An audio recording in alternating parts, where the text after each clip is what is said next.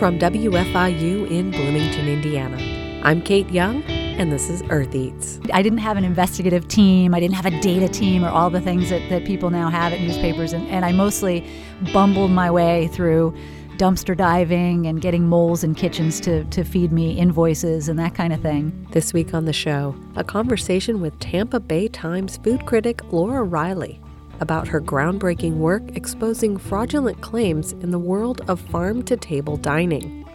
We give that 2019 interview a second listen.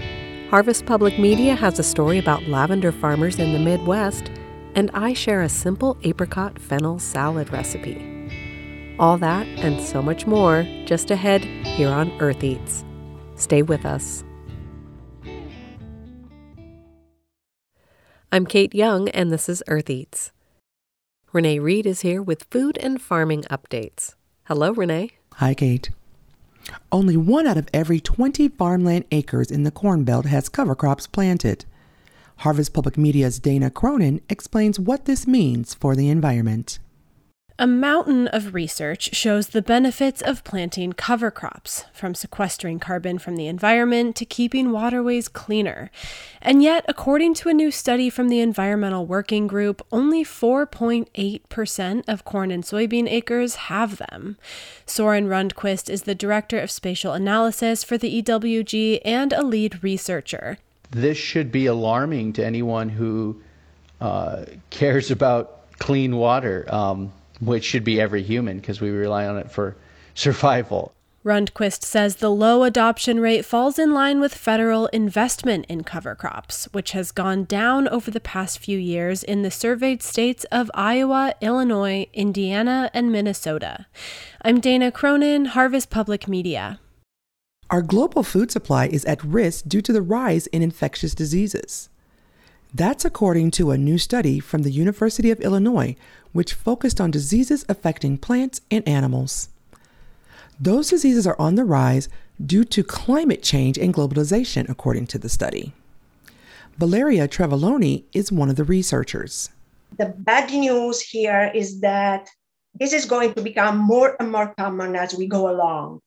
But the good news is that we have all the information to anticipate and mitigate uh, the emergence of the diseases. She says doing what we can to prevent diseases from emerging will be critical, rather than reacting to their spread.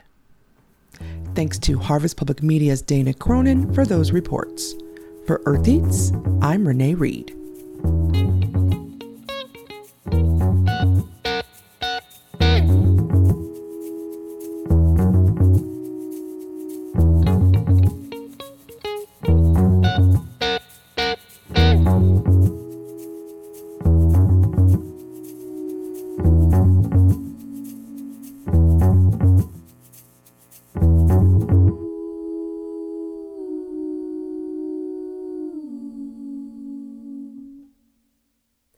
Invasive perennial vine kudzu has long been termed a scourge of southern U.S. landscapes and is now seen in states as far reaching as North Dakota, New Jersey, and yes, Indiana. One DIY permaculture collective is investing in new ways to use rather than simply erase this stubborn plant. Josephine McRobbie reports from Asheville, North Carolina. Kudzu, the East Asian vine, was introduced to the U.S. as an ornamental and erosion control plant in the late 1800s. But now, you know, it's like considered maybe the worst invasive species in the southeast. The so called vine that ate the South can grow a foot a day, covering whole trees, fields, and telephone poles. It's beginning to expand to landscapes as far flung as Illinois, New Jersey, and Oregon, Kudzu is the target of huge numbers of eradication projects, but despite this, many Southerners are captivated by the plant's power. It's inspired folk songs, poems, and books, as well as advocates. Kudzu was one of the first plants that really captured my imagination because it's it's so dramatic. And it's kind of like this big green monster. Justin Holt is an ecology educator and permaculturist in Asheville, North Carolina. With Zev Friedman and Lauren Bacchus, he runs the collective Kudzu Culture, which aims to raise awareness about the many uses of kudzu. It's a fertilizer for soil and fodder for livestock and can also be processed to make foods, fibers, and herbal medicines. It's like a staple of cultures and, and industries in parts of the world where people have developed relationships with the plant. It's a challenge that is central to permaculture. How do we co evolve with our environment? Studies have shown that kudzu thrives with rising temperatures, and so with a changing climate. This is a plant that is not going anywhere anytime soon. Kudzu Culture runs regular camps for those who are interested in the plant. Depending on the season, they dig the roots, harvest the vines, and then process the kudzu using traditional Japanese methods. That is, I don't think, very scalable in in like today's modern industrial economy in the southeast. So we're trying to figure out ways to move away from like the the processing that's dependent on a lot of hand labor. So, at a recent research and development camp, they experimented with using a food grade cement mixer to clean off the roots and a chipper shredder to process chunks of roots into mash. Next, the mash went into pillowcases and into the wash. We just like ran a cycle through the washing machine and caught the water that came out. This kudzu water can be used in a couple of ways. It's sort of a cold extract tea, one that kudzu culture has sold to local kombucha companies as an ingredient. But it can also be settled and then refined to make a chalky white starch. In the cold water, I'm going to add it to this as it's as it's simmering. Holt is stirring up the base of some silky tofu, made only with starch powder, peanut butter, salt, and water. Uh, very, very thick paste because I've got a lot of kudzu starch in here. The Kudzu Culture Trio source recipe ideas from all kinds of places old Southern recipe books, kudzu Instagram hashtags, and East Asian cooking blogs that they run through Google Translate. You can eat the kudzu leaves alone. They're similar in taste to pea shoots. The starch can be used to make a turmeric golden milk or a mochi ice cream.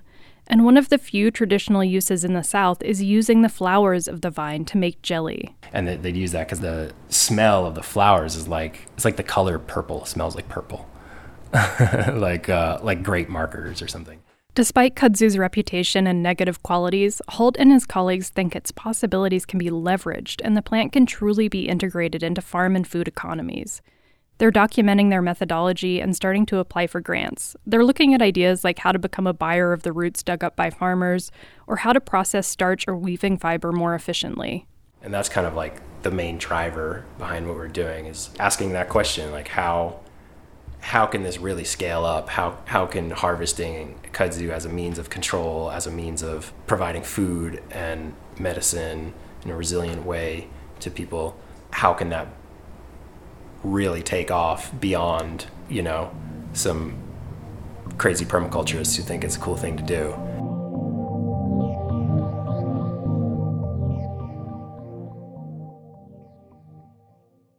That story comes to us from producer Josephine McRobbie. Find more on our website, eartheats.org.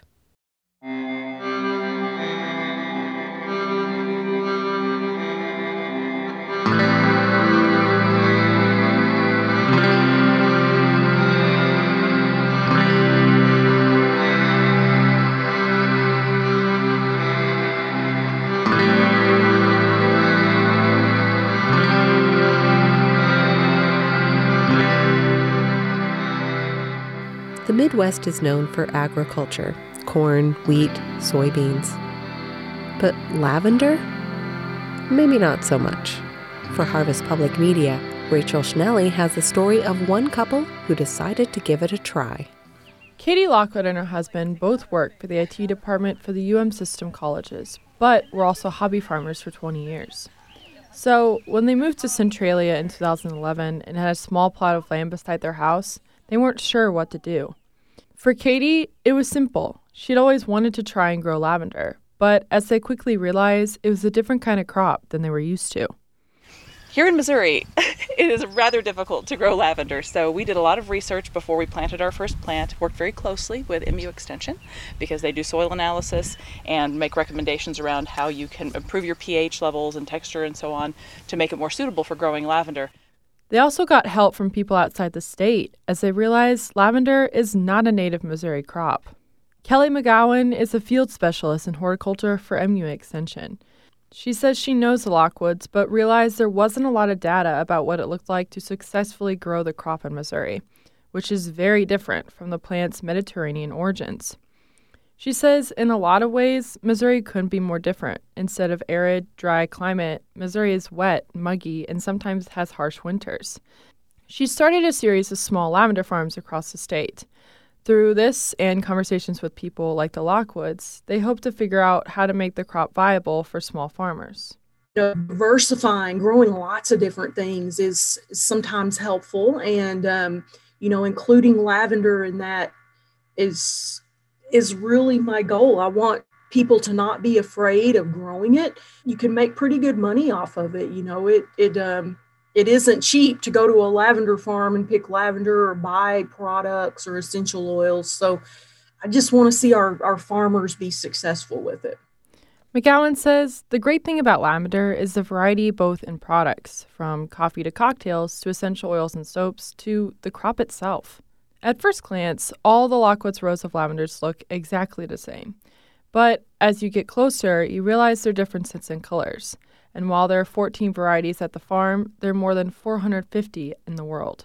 There's actually more than that, but those are the ones that have names. So we actually don't grow from seed because lavender cross pollinates really easily and it's hard to get the true strain. You're not necessarily going to get the same plant with the same scent or the same oil content or the same color and so on.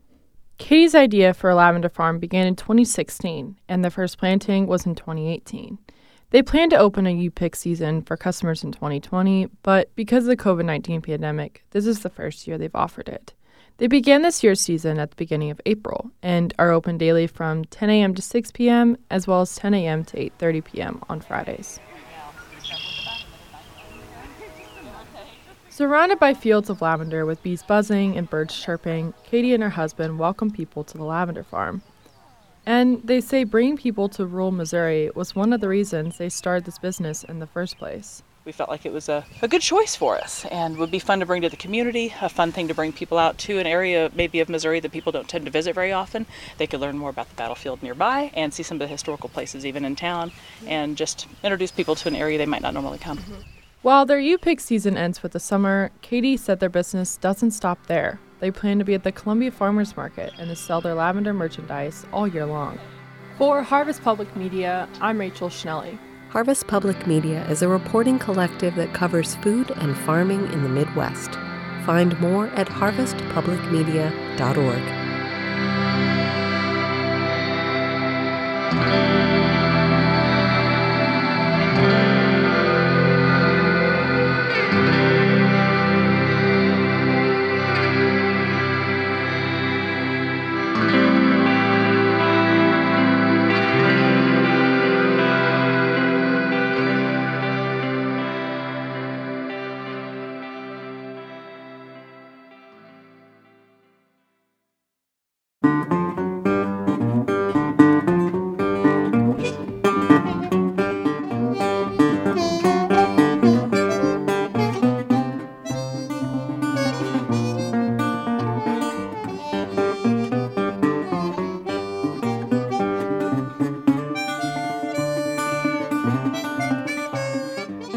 Thank you for listening to Earth Eats. I'm Kate Young. For most of us, the motivation for shopping at farmers markets is to purchase local food, support local producers, and to basically know where your food comes from. Here in Bloomington, we have more farmers market opportunities than ever, and there's never a doubt that the farmers at the stalls are the ones who grew the food. Our guest this week had a different experience in Tampa Bay, Florida. As the food critic for the Tampa Bay Times, Laura Reiley started wondering about some of the sourcing of the foods offered in the stalls of open air markets, as well as the menus in some of her favorite restaurants. Laura Reiley visited the IU campus in the fall of 2018 as part of the IU Food Institute's speaker series, and she stopped by the Earth Eats studio to talk with producer Alex Chambers about her work. Welcome to Earth Eats. Thanks so much for having me. Yeah, glad to have you. I wanted to start off with the uh, investigation into food fraud. What got you started on that, and then what did you end up finding? So I'd been thinking for a number of years that I was being lied to, and that the that the and and, and I'll tell you the small ways, you know, the kind of like everyone, you know, everyone, all the restaurants claim this is a house made dessert. And it's like, I know that dessert. I have seen that dessert come off the back of the Sysco truck. And you kind of think those type of lies are, are benign. You know, they're, they're kind of white lies in the scheme of things. But I started seeing with the advent of kind of farm to table restaurants, uh, more pernicious lies that were misrepresentations of farmers' work, essentially, um, or I suspected as much. So I I had been talking, I've kind of haranguing, I guess, uh, the paper for a while. I've said a number of times that I thought, I think there's something here. And my editor, or my editor's editor, basically said, you know, Reiley, bring us one thing and we'll talk. So I went to one of my favorite restaurants, a restaurant I'd reviewed really favorably, and I just took a picture of their chalkboard. And you know, it was like a, you know one of those hipster multi multicolored chalk chalkboards. I brought it back to the office and I started calling the farmers listed or the farmers or food producers listed on the list or on the, the chalkboard. And um, the first one I called, it was uh, the the grouper and snapper at the restaurant where they were purportedly um, caught by Captain Kirk Morgan. That was his name. And I was kind of like, do I call this guy Captain Kirk or do I call him Captain Morgan? And either way, it's terrible. so anyway, so I called up Captain Kirk and said, hey, I want to talk to you about your relationship with this restaurant Boca. And he said, what's a Boca? And I said, well, you you you're a commercial fisherman, right? And he said, yeah, yeah. And I said, well, so you must sell to, you must maybe through a middleman sell to this restaurant your your snapper and grouper. And he's like, well, that's impossible because I don't catch snapper and grouper. I catch uh, mullet and sheep's head, you know, very different species. And I said, well, how could this have happened? So we talked for a few more minutes, and then the guy said, wait a second. I was at Icy Sharks, which is this big kind of retail and wholesale fish market. I was at Icy Sharks and a chef stopped me and asked me what I, I caught, and we exchanged business cards. So I honestly think what was happening was that this chef at this restaurant had a, a file drawer full of business cards of farmers and, you know, and it was like a game of Mad Libs. So he basically would fill the chalkboard up with all the business card names in his in his uh, file drawer. So I, I went to the paper and I said, I have proof that at least this restaurant that I suspected as much of is m- misrepresenting what's on their, you know, their farm to table items on their list. And, and they said, well, go ahead. We'll give you a couple months off of your regular duties and uh, bring us back a story. And so I, I didn't have an investigative team. I didn't have a data team or all the things that, that people now have at newspapers. And, and I mostly bumbled my way through dumpster diving and getting moles in kitchens to, to feed me invoices and that kind of thing. Um, and, you know, eventually kind of had a, a critical mass of stuff that I'd found out. Then I kept the scale of it hyper local and very small. And I think it actually had more impact that way because I think everybody at that moment, once it went online, people nationally were all saying, Yeah, I think that's happening here where I am too. So it was an interesting moment, I think, you know, to, to do something that was very, very local um, that resonated with people in all different parts of the country. And you started with restaurants, but then you also moved to looking at farmers markets. Well, farmers markets, I, I was from Northern California and moved to Florida and, and wondered why the farmers markets had no farmers at them. It was a mysterious development and that it was clear there were a lot of outdoor markets. I mean, I hate to even call them farmers markets, outdoor markets where in Florida you could buy apples and asparagus and things that flagrantly don't grow in the state of Florida. And and I kind of I thought, well, this is another area where I don't know if they're doing anything illegal or really even immoral, but it certainly seems in poor taste to have a reseller kiosk right next to a legitimate, you know, small scale farmer who's struggling and, you know, doing all the delivery and, and marketing and all the things himself. Um, it seems like a, um, a surefire way to, to kill off a lot of small farmers. That for that part of the story, I would um, basically I use the, the, the wonderful world of Facebook. So I would go to these people's Facebook pages, figure out where their farm was, and just drive there on a Sunday morning and surprise them. You know, like we we basically me and a photographer would like show up at people's front doors and they'd be in their pajamas and we'd say like, "Hey, we tried to call. We're you know we're just here to see your animals, or we're we want to meet your chickens, or whatever it was." And half the time, people were happy to have. You know, most farmers are like, "Come on in. I'm in my pajamas, but you know, you're welcome to see my chickens, and half of them mysteriously didn't have anything planted or were in transition with the farm or you know that kind of thing. So, you know, it was it was a pretty mixed bag. So, where is this coming from? Well, I think first of all, there are more and more people all the time that are interested in the provenance of their food, and some of that is because they want to be um, gourmands and just you know fresh food, fresh local food tastes better. You know, if it travels you know shorter distances. Some people it's very fear based. You know, people want to understand the food, the origins of their food because they're afraid of what that food could do to them. You know, and sometimes it's people want to keep the money in the local economy. You know, there are a lot of different ways that people get to this idea of wanting local or sustainable food, and it's certainly easier to tell someone you're doing it than to actually do it, you know. And I think we just don't have the infrastructure in terms of policing at the local, state, or federal level to really crack down on on fraud. So about the policing, what can we do about this? You've said consumers need to make more of an effort, push harder at farmers markets, I think, at restaurants to ask about where their food is coming from. Mm-hmm. It seems like, wouldn't it be better to have more regulators? Well, any change happens either bottom up or top down, right? And and it's it's a situation I think in this case where both could potentially be effective. If we kind of demand that legislators take a look at some of this stuff, that is one avenue. Um, and I'll tell you, in the state of Florida, I went to the Commissioner of Agriculture and told him about this problem and said, This is serious. What are you going to do about it? and he was utterly unruffled by the prospect of people misrepresenting at farmers markets. He was saying, you know, this is not this is a guy who who wanted to be governor and and has a long history, many generations in ag in Florida. So has a vested interest in Florida farmers, you know, and that's kind of always been part of his platform.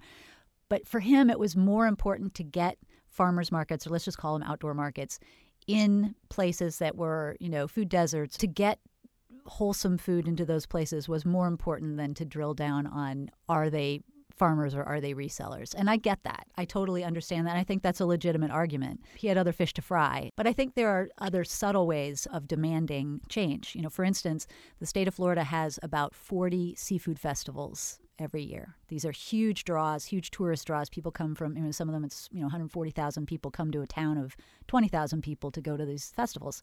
Well, I went I did a story another story kind of in this series on that phenomenon. And you know these kiosks or these kind of vendors will have the front will say Florida grouper sandwich nine dollars or Florida shrimp po' boy et cetera et cetera all you have to do is walk around to the back of the kiosk and there's stacks of boxes of like Vietnamese shrimp and, and Southeast Asian basa, which is like a you know kind of a, a bottom feeder fish that that is frequently substituted for expensive fish like grouper.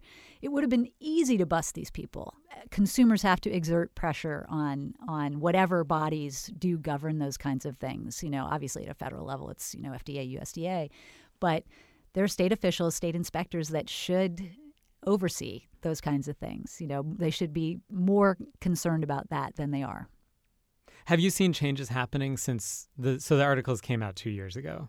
Have you seen of like ripple effects from them? Yeah, our our um, state attorney general took a real interest in this. She did in, initiate this investigation, and there there has been some kind of token effort to to bring to make people accountable. But I think in any in any industry, liars will be liars and so they will amend their behavior fleetingly. I mean the, the one of the restaurants that kind of was the most egregious perpetrator in the series that i did they hired someone to be their forager their kind of farmer liaison. And this young woman was essentially just doing pr but you know kind of trumpeting the the, the farmers and and that kind of thing. And they promptly fired her as soon as they felt like the heat was off of them. So you know, it's I, I, think also restaurants in particular, they they operate with such narrow margins that there are times where, you know, it's just really hard to do the right thing and it's so tempting to to hedge or to you know, greenwash a little bit, you know, buy a lot of Sysco stuff and then kind of finish off over the top with some microgreens from down the street. So um, it's you know it's it is it's very hard to do the right thing, um, especially if you're talking about a place where there's real seasonal change, because consumers don't know what is in season. We had an Olive Garden commercial recently in the state of Florida that was talking about local Gulf seafood, and the picture on the ad was a salmon that does not in any way grow. you cannot buy a salmon, find a salmon in the Gulf of Mexico. So, you know, but that, that reflects that people don't know. And it's easy to pull the wool over our eyes. Has doing this investigative project, you were a food critic, you've been a food critic. Did doing that investigative project change how you approach your writing? Oh, 100%, because I felt I was compl- I was part of the problem. I was blithely parroting back lies that people were telling me in my reviews. And so now I am much more skeptical. And I also frequently say, prove it if people make claims. I recently did a review of a restaurant that's another restaurant from one of the chief perpetrators in the series. And they told me about this deal they had with this cattle rancher in Florida and that they were basically raising cattle, you know, whole life cycle and, you know, not corn finished, et cetera, for this restaurant and I, I absolutely was not going to write this down you know until i had proof. So i had to independently find out whether they were making up tall tales. And in fact it was completely valid. But i i increasingly feel like that's part of the job you know, food critic, like eh, there aren't that many of us left at, at major U.S. dailies. Newspapers are under, you know, critically hard times and, and lots of financial pressures, and it's a it's a job that's largely gone away. But the ones of us that are left, our beats have changed, and there's a lot more investigative work and metro work, and even just kind of consumer journalism that we all do. It's not so much just thumbs up, thumbs down. I think now. After producing this investigative series, Laura Reiley decided to reveal her identity publicly instead of trying to stay undercover, as many food critics do. Alex asked her how this changed her work. Definitely has allowed me to do some some bigger stories and some more kind of deep divey stories and, and stories where you're kind of immersed. Earlier this year, I did a project on Florida Florida oyster aquaculture. So Florida wild oysters have been really decimated, and the, the, short reason for that is that the salinity of that body of water has increased dramatically in recent years. And the oysters can hack it. You know, they're pretty they're pretty sturdy beasts, but what it has meant is that the predators that come in from the Gulf of Mexico now can do it 12 months out of the year, and it's just a buffet. So the wild oysters have been completely decimated. So there are all these oystermen who are essentially on the dole waiting for something to turn around that's probably never going to turn around. So meanwhile, all these young people, a lot of, you know, millennials with like marine biology degrees are like, well, let's do oyster aquaculture at the top of the water column. So it's the, the, all the apparatus sits up high, the predators can't get to it. And you can pull it in and out. I mean, it's it's a lot. It's the difference between hunting and farming, though. So it ha- it comes with a lot of kind of ideological differences and kind of this you know, it's almost like this, like, you know, Crips and Bloods kind of uh, mutual distrust kind of thing. So I love those stories where it's about disruptive technology and the culture, the interstices that happen, kind of where the old meets the new. So I did this story in in Apalachicola Bay with this young guy whose family's been, you know, fourth generation oyster, you know, oyster tongers from Apalachicola Bay, and he's having to go into the next county because he can't do it there. So he goes into the next county and is doing top of the water column uh, oyster aquaculture, and he's a little bit of a pariah you know, in amongst his kind of longtime family and friends. So it's those kind of stories that are just much harder to do if you're if you're kind of worried about who knows you. Thanks so much for being here. Well, thanks for having me.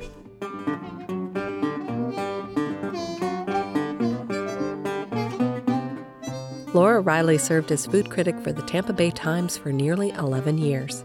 Her award winning Farm to Fable series led to nominations for a Pulitzer Prize for Criticism and a James Beard Award.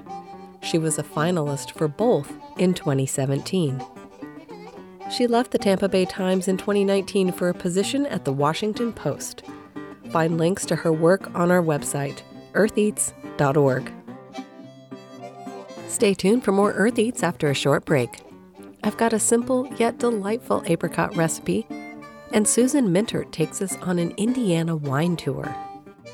That and more just ahead. Stay with us.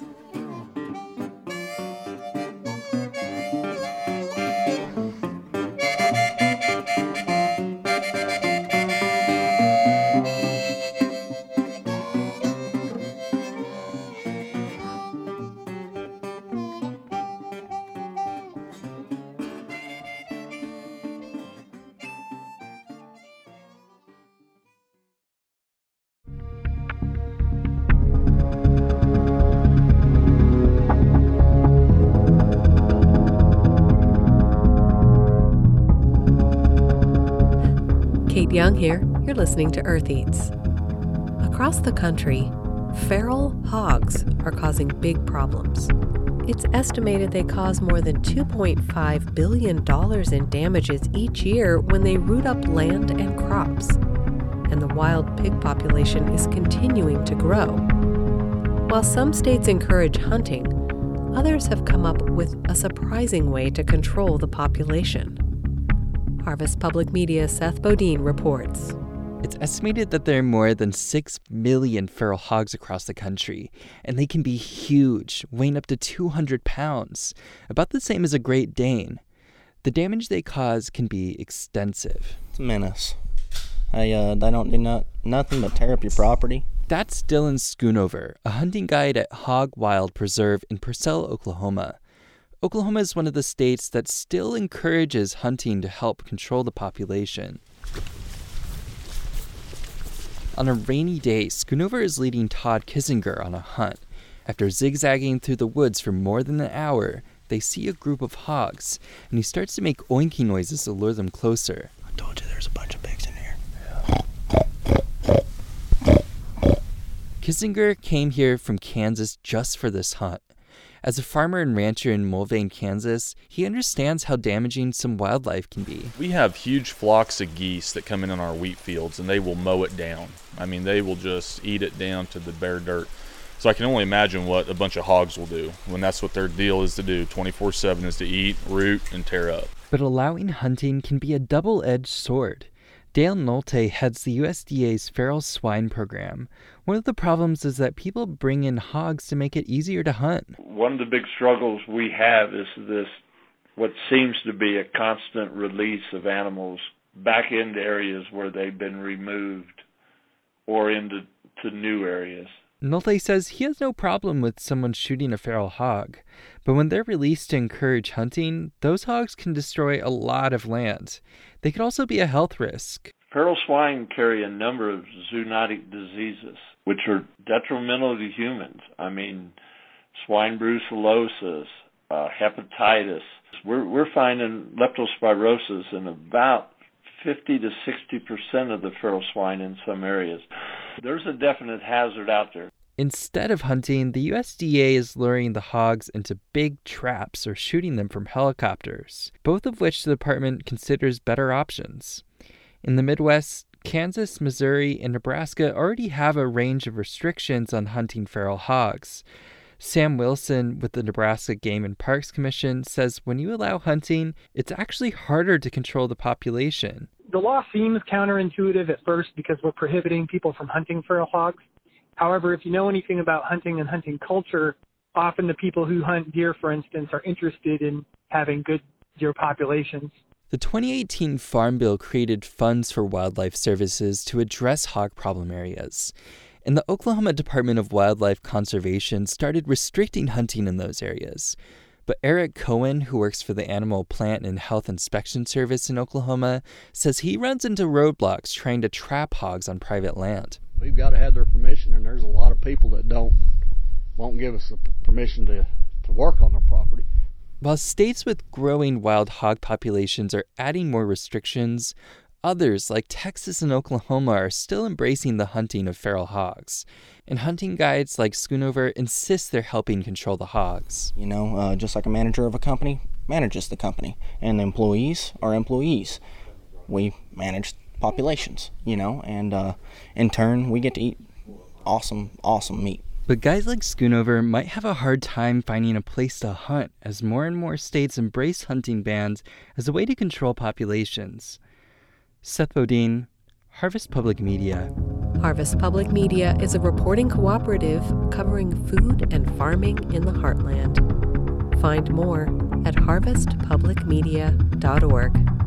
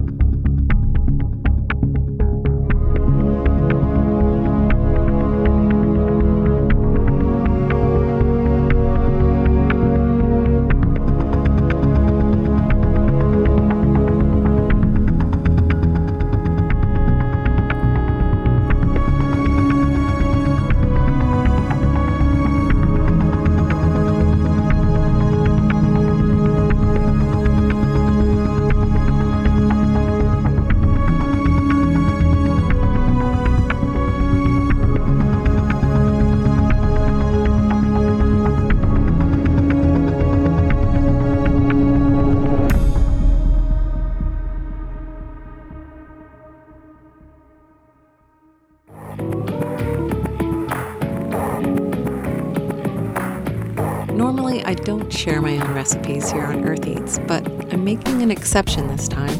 This recipe is simple and delightfully suited to summer, and I want you to try it. So here goes. You want to start with two ripe apricots. If yours aren't perfectly ripe, I think it's better to use slightly underripe rather than overripe. You want them to be pretty firm. And then you're going to want to pit these and slice them thinly. Next, you want a medium sized fennel bulb. If you're not familiar with this ingredient, it's basically the wide stalks at the base of a fennel plant. And this variety of fennel is grown specifically for its bulb rather than for the seed that's often used as a seasoning. The fennel bulb is similar to celery or to like a Napa cabbage stalk in terms of its texture. The flavor is much milder than fennel seed, but it still carries that subtle hint of licorice. So you want to cut off that rough end of the fennel bulb and cut the bulb in half and remove the core with a knife. Then, using a mandolin or a sharp knife, slice the fennel bulb as thinly as possible. Don't go all the way up into that upper stem part of the plant, just the main body of the bulb. Combine that with the apricot, and then cut a quarter of a small onion into small chunks or cubes. It would be fine to also use a sweet onion or even a shallot here, just use whatever you have. Next, take a small jalapeno or a quarter of a large one, remove the seeds, and finely dice it. Toss that in with everything else. Sprinkle the whole thing generously with salt and a few grinds of fresh black pepper. Add a teaspoon or more of fresh lime or lemon juice, and if you don't have that, try a splash of rice vinegar or white wine vinegar would also work. Drizzle with olive oil and gently toss to combine. Serve this salad immediately while it's still crisp. This is not one where you want to let it marinate. Be sure to garnish it with a few of those feathery fennel fronds. This salad is light, fresh, surprising, and bright. You get the sweetness from the apricot, and the fennel also has some sweetness. Then you've got the sharp of the onion and a little of that acidity from the lemon or the vinegar. And then you've got this surprising little kick from the jalapeno. It's really nice. Those in my family that tasted this salad declared it brilliant. I hope you do too. Let me know if you try it. You can easily get in touch by emailing eartheats at gmail.com. I love the intensity and the softness of apricots in this salad. But if fresh peaches are easier to get your hands on, by all means, you can use peaches.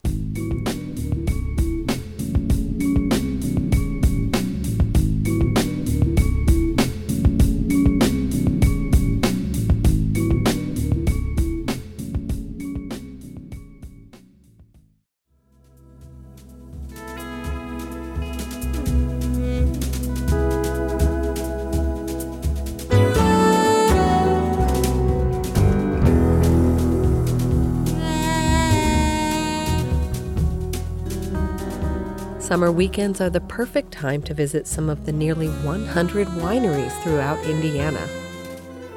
As Susan Mintert discovered, the state's signature wine, Traminette, is an ideal wine to sample and compare as you traverse the Hoosier State.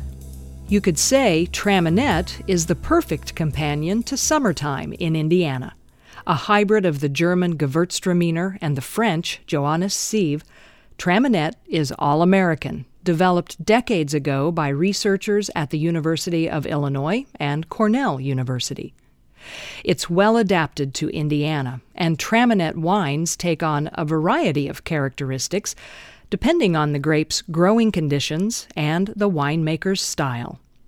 I sat down recently with Meredith Easley of Easley Winery in Indianapolis and Tom England of Ivy Tech's Culinary Arts program to learn more about the range of styles our Indiana winemakers produce with Traminette.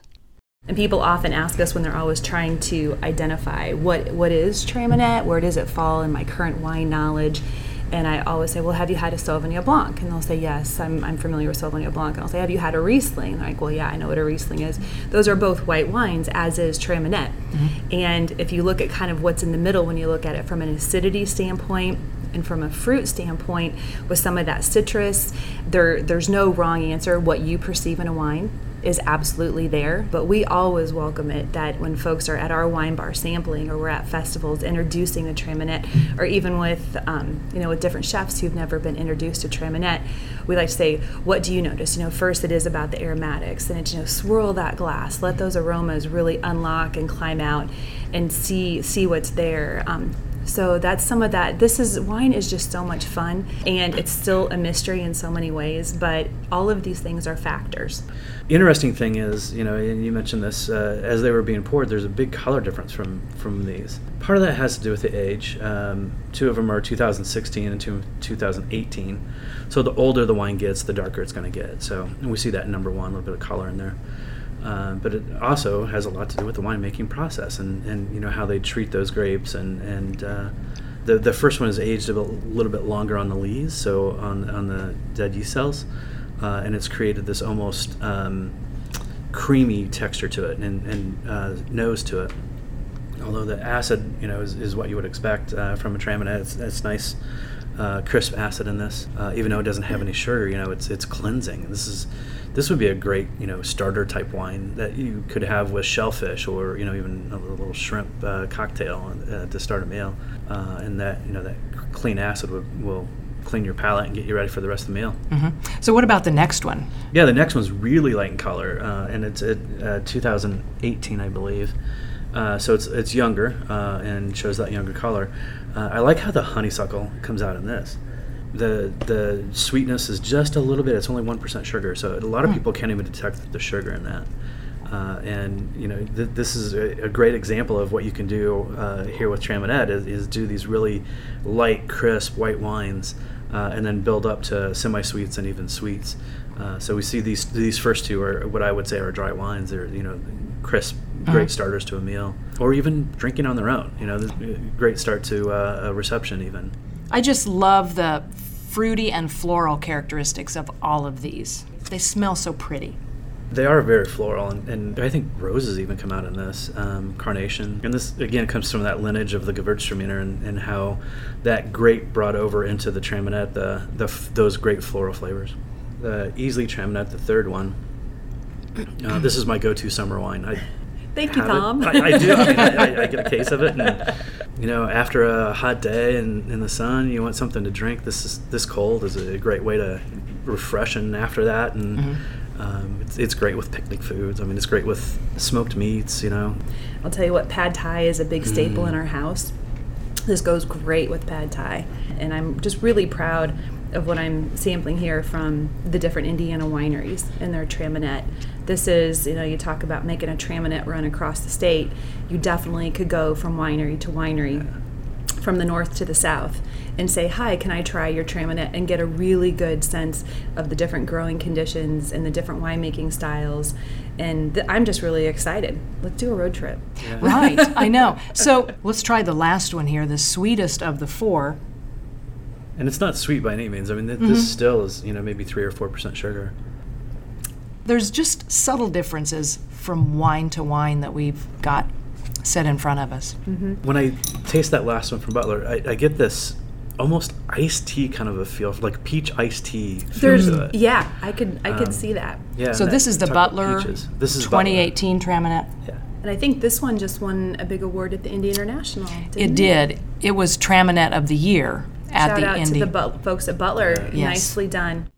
All four wines we sampled were from award winning Indiana wineries Easley, Country Heritage near Fort Wayne, Tonne Winery in Muncie, and Butler Winery in Bloomington, winner of Traminette of the Year at the 2019 Indy International Wine Competition. Meredith Easley is with Easley Winery in Indianapolis and Tom England is a certified executive chef with Ivy Tech's Culinary Arts program. For Earth Eats, I'm Susan Mintert. That story comes to us from Susan Mintert at Indiana Home Cooks. Find more at indianahomecooks.com.